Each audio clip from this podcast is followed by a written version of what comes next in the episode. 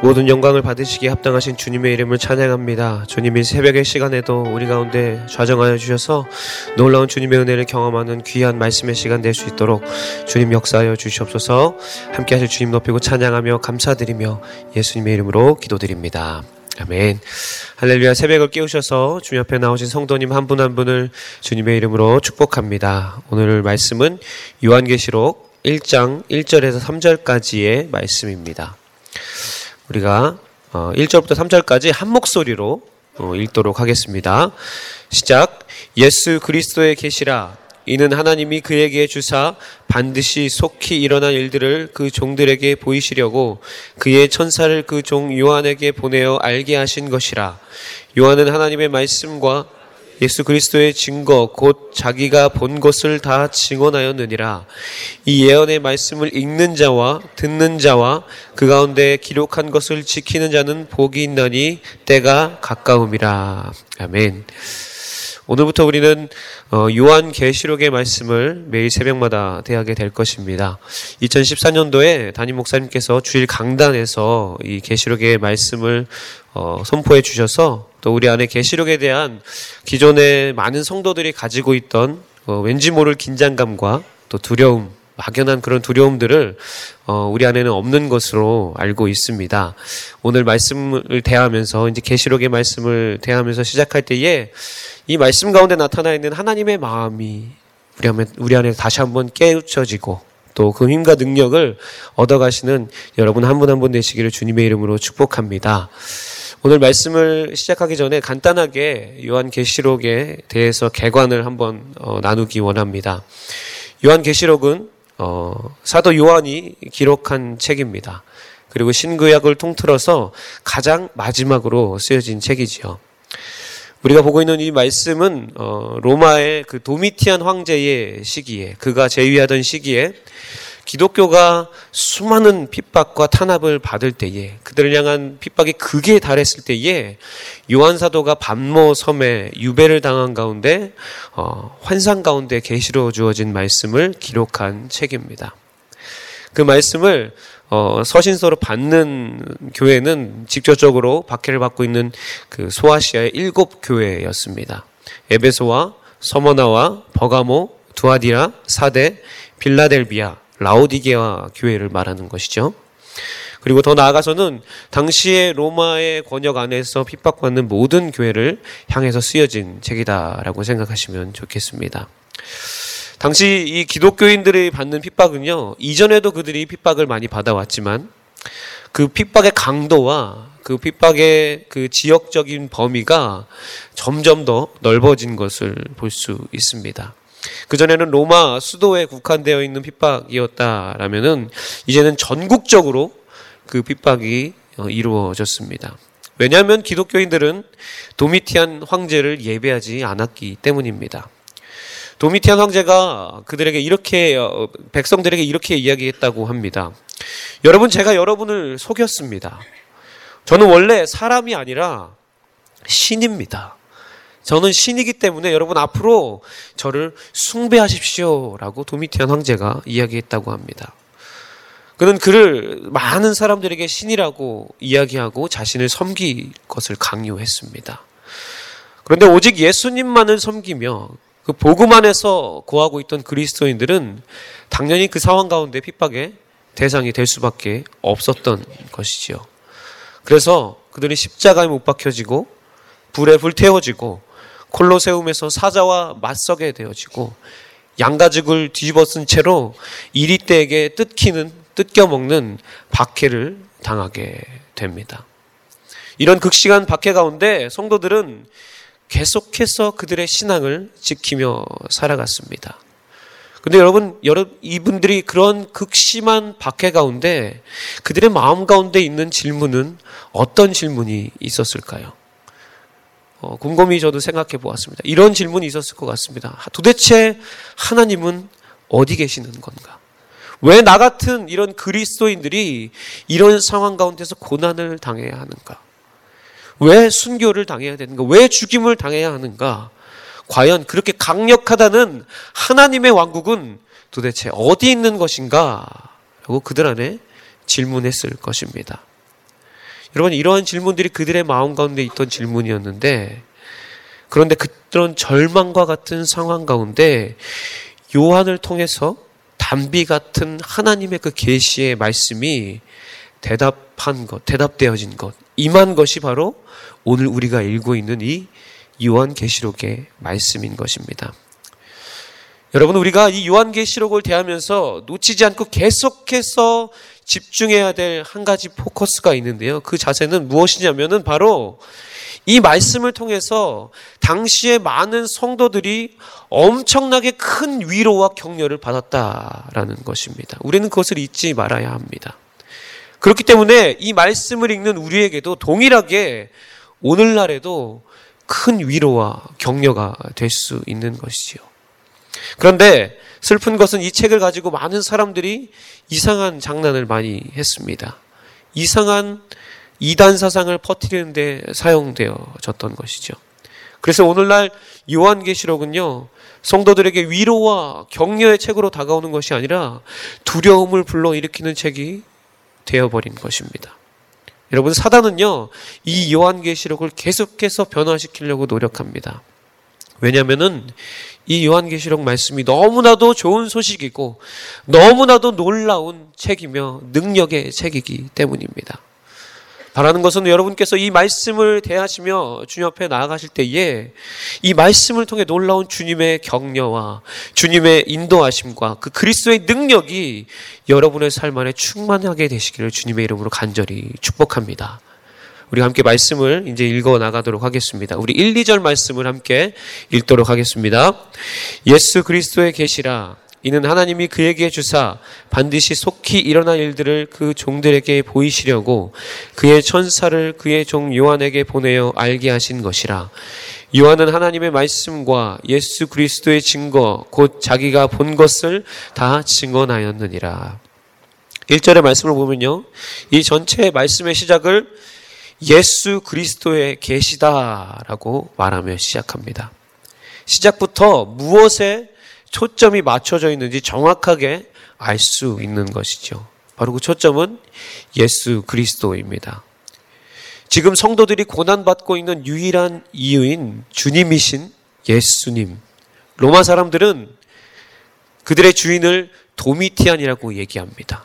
나의 주인, 주, 주님이시여 라고 얘기한다면 로마 사람들은 도미티안을 얘기하는데 그런 도미티안이 아니라 정말 그들 안에 진정한 주인, 주님 대신 예수 그리스도의 계시가 그들의 삶 가운데 임했다라는 것입니다.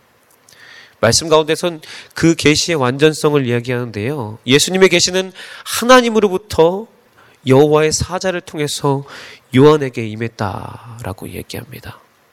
지금 그 교회에 전달된 계시의 메시지가요.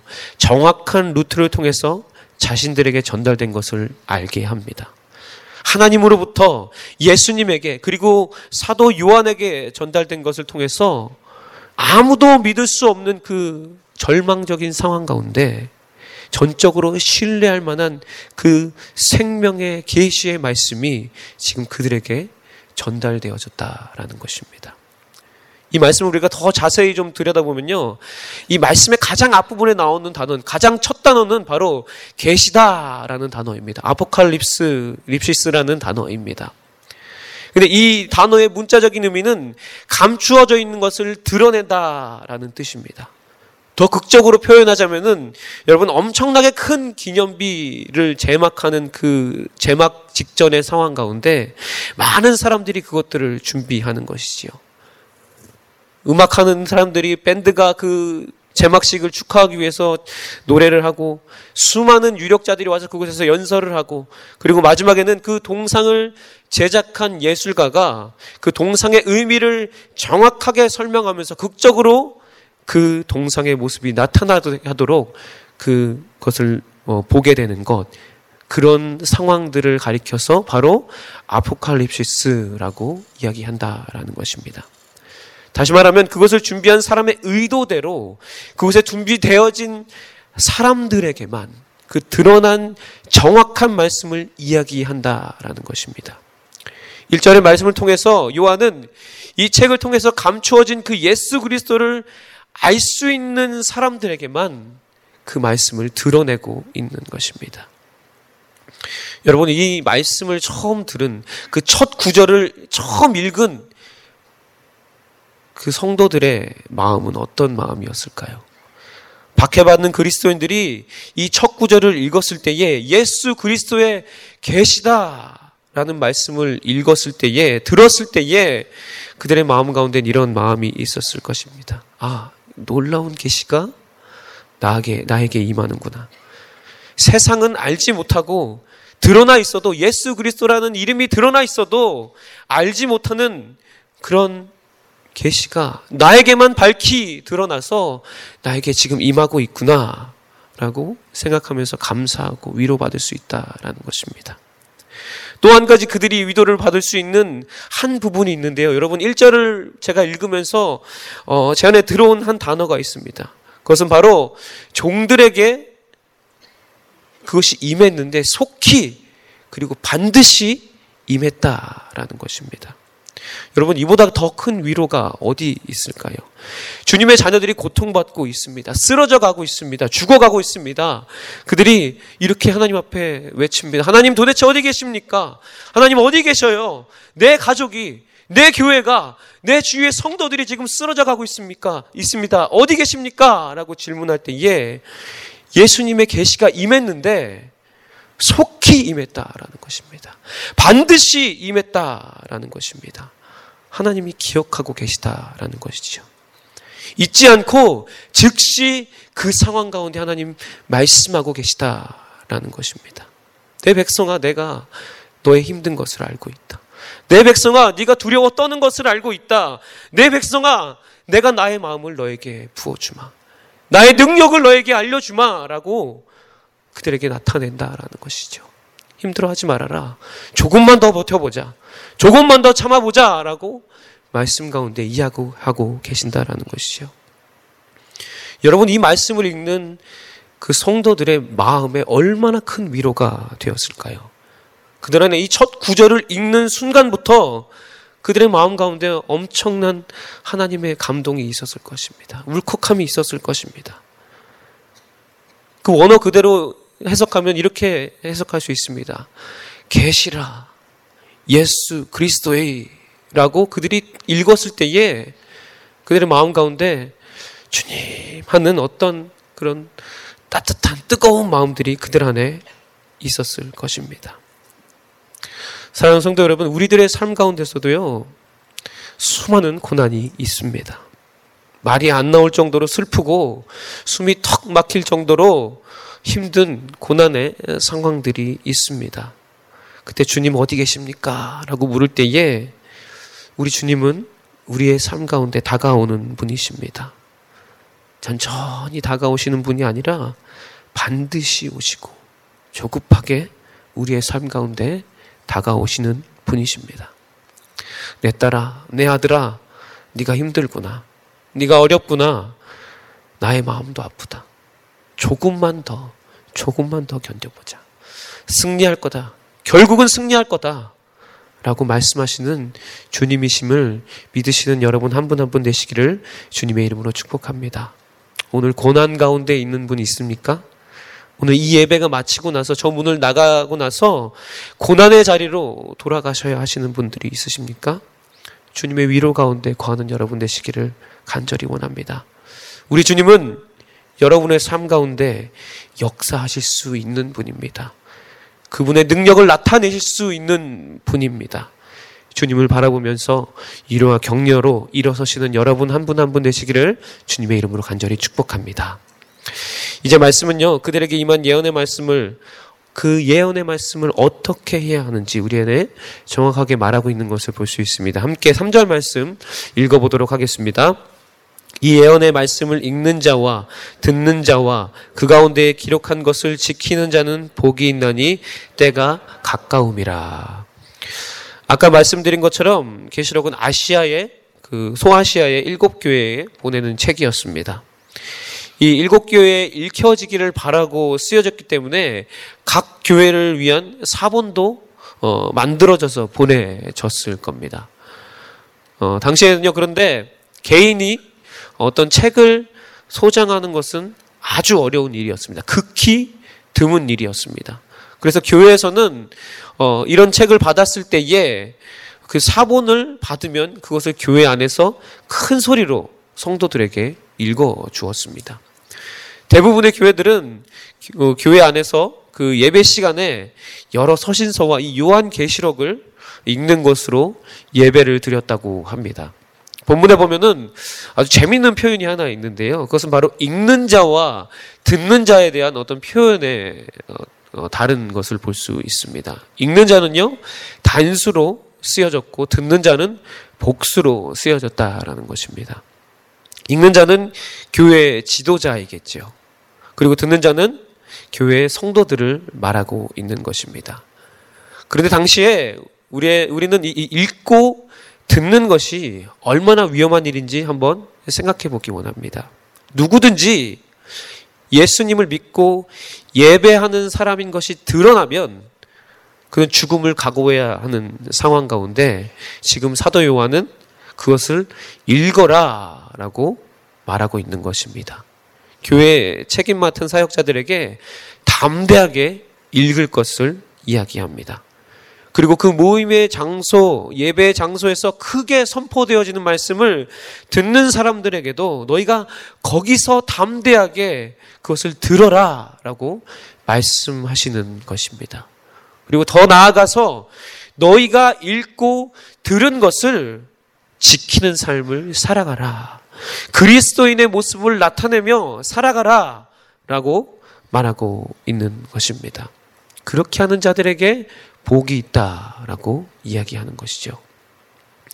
여러분 사도 요한은요 이 말씀을요 의도적으로 강조하는 것을 볼 수 있습니다. 이 계시록의 시작의 장에 이 말씀이 나옵니다. 그런데요 마지막 장 22장에서도 동일한 의미의 말씀이 어, 나타나는 것을 보면서 1장과 마지막 장에 이것을 병행시키는 것을 볼 수 있습니다. 함께 22장 7절 말씀 읽도록 하겠습니다. 보라, 내가 속히 오리니 이 두루마리의 예언의 말씀을 지키는 자는 복이 있으리라 하더라. 예언의 말씀을 지키는 삶, 그 삶을 어, 그 삶을 살아가는 것을 강조하는 것을 오늘 요한은 말하고 있습니다. 다시 말하면 마지막 때를 살아가는 우리가 말씀 가운데 하나님의 명령을 찾고 그 찾은 명령을 실천해야 하는 것이 예언을 받은 자의 책임이며 사명이다라는 것입니다. 그것은 바로 네가 고난을 받더라도 예수 그리스도를 믿는 것을 드러내라, 실천하는 삶을 살아가라라고 말하고 있는 것이죠. 여러분 이것은 하나님께서 우리에게 주신 거룩한 목적인 것을 잊지 마시기 바랍니다.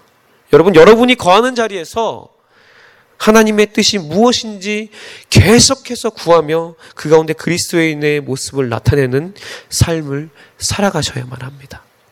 그 이유는 무엇인가요? 본문 가운데 나와 있죠. 때가 가까움이라. 예수님의 재림이 눈앞에 있기 때문입니다. 여러분, 우리는 2000년 전에 박해의 시기를 살았던 그리스도인들처럼 마지막 때인 것처럼 우리의 삶을, 이 시기를 살아가야 합니다. 어떻게 보면 그 시대의 상황과 지금 우리의 상황이 아주 비슷한 것 같습니다. 교회를 향한 세상의 눈은 아주 비판적이고요. 그리스도인들이 지탄을 받고 있고 교회의 성도들은 계속해서 줄어드는 상황 가운데 교회는 패배한 것처럼 보일 수도 있습니다. 그러나 그 고난의 가운데서 우리 믿는 자들이 다시 한번 새로워질 수 있는 방법은요, 움츠러드는 것이 아니라 그리스도인의 모습을 나타내며 말씀 안에 나타나 있는 그대로의 삶을 그대로 살아가는 것, 그것이 우리에게 궁극적인 승리를 가져줄 수 있는 유일한 방법이다라는 것입니다. 오늘도 여러분의 삶의 각자의 자리에서 하나님이 내게 주신 하나님의 뜻을 찾아내시기 바랍니다. 그리고 그 찾으신 것을 순종하면서 믿는 자의 모습을 충만히 나타내시는 여러분 되시기를 간절히 원합니다. 그런 귀한 삶을 살아가실 때에 여러분 교회는 승리할 것이며 여러분 한 사람의 한 사람의 삶, 삶 동안 승리하는 삶으로 살아갈 수 있을 것입니다. 그러한 승리의 삶을 걸어가시는 여러분 한 분 한 분 되시기를 주님의 이름으로 간절히 축복합니다. 말씀을 마무리하도록 하겠습니다. 오늘 요한 사도는 소아시아의 일곱 교회의 위로함과 격려함으로 감추어진 하나님의 말씀을 전합니다. 그 가운데 하나님의 하나님은 더디 일하시는 분이 아니라 속히 역사하시는 분인 것을 우리들은 알 수 있었습니다. 그 주님을 신뢰하며 믿음의 경주를 온전히 달려내시는 여러분 되시기를 간절히 원합니다. 그리고 우리의 삶의 각 자리에서 그리스도인인 것을 충만히 나타내시며 그, 그에 합당한 하나님의 뜻을 분별하는 귀한 삶을 살아가시는 여러분 한 분 한 분 되시기를 주님의 이름으로 간절히 축복합니다. 함께 기도하겠습니다. 사랑해 주님 감사합니다. 오늘 우리에게 주신 요한 계시록의 말씀처럼 성도로서 담대히 세상 가운데 주님의 뜻을 구하며 살아가기 원합니다. 힘들고 어려울 때에 주님의 도우심을 경험하며 살아가는 귀한 삶을 살아가기 원합니다. 주님 우리의 삶 가운데 함께하여 주시고 우리의 삶을 붙들어 주셔서 승리하는 삶으로 나아갈 수 있도록 주여 역사하여 주시옵소서. 함께해 주심 높이고 찬양하며 감사드리며 예수님의 이름으로 기도드립니다. 아멘.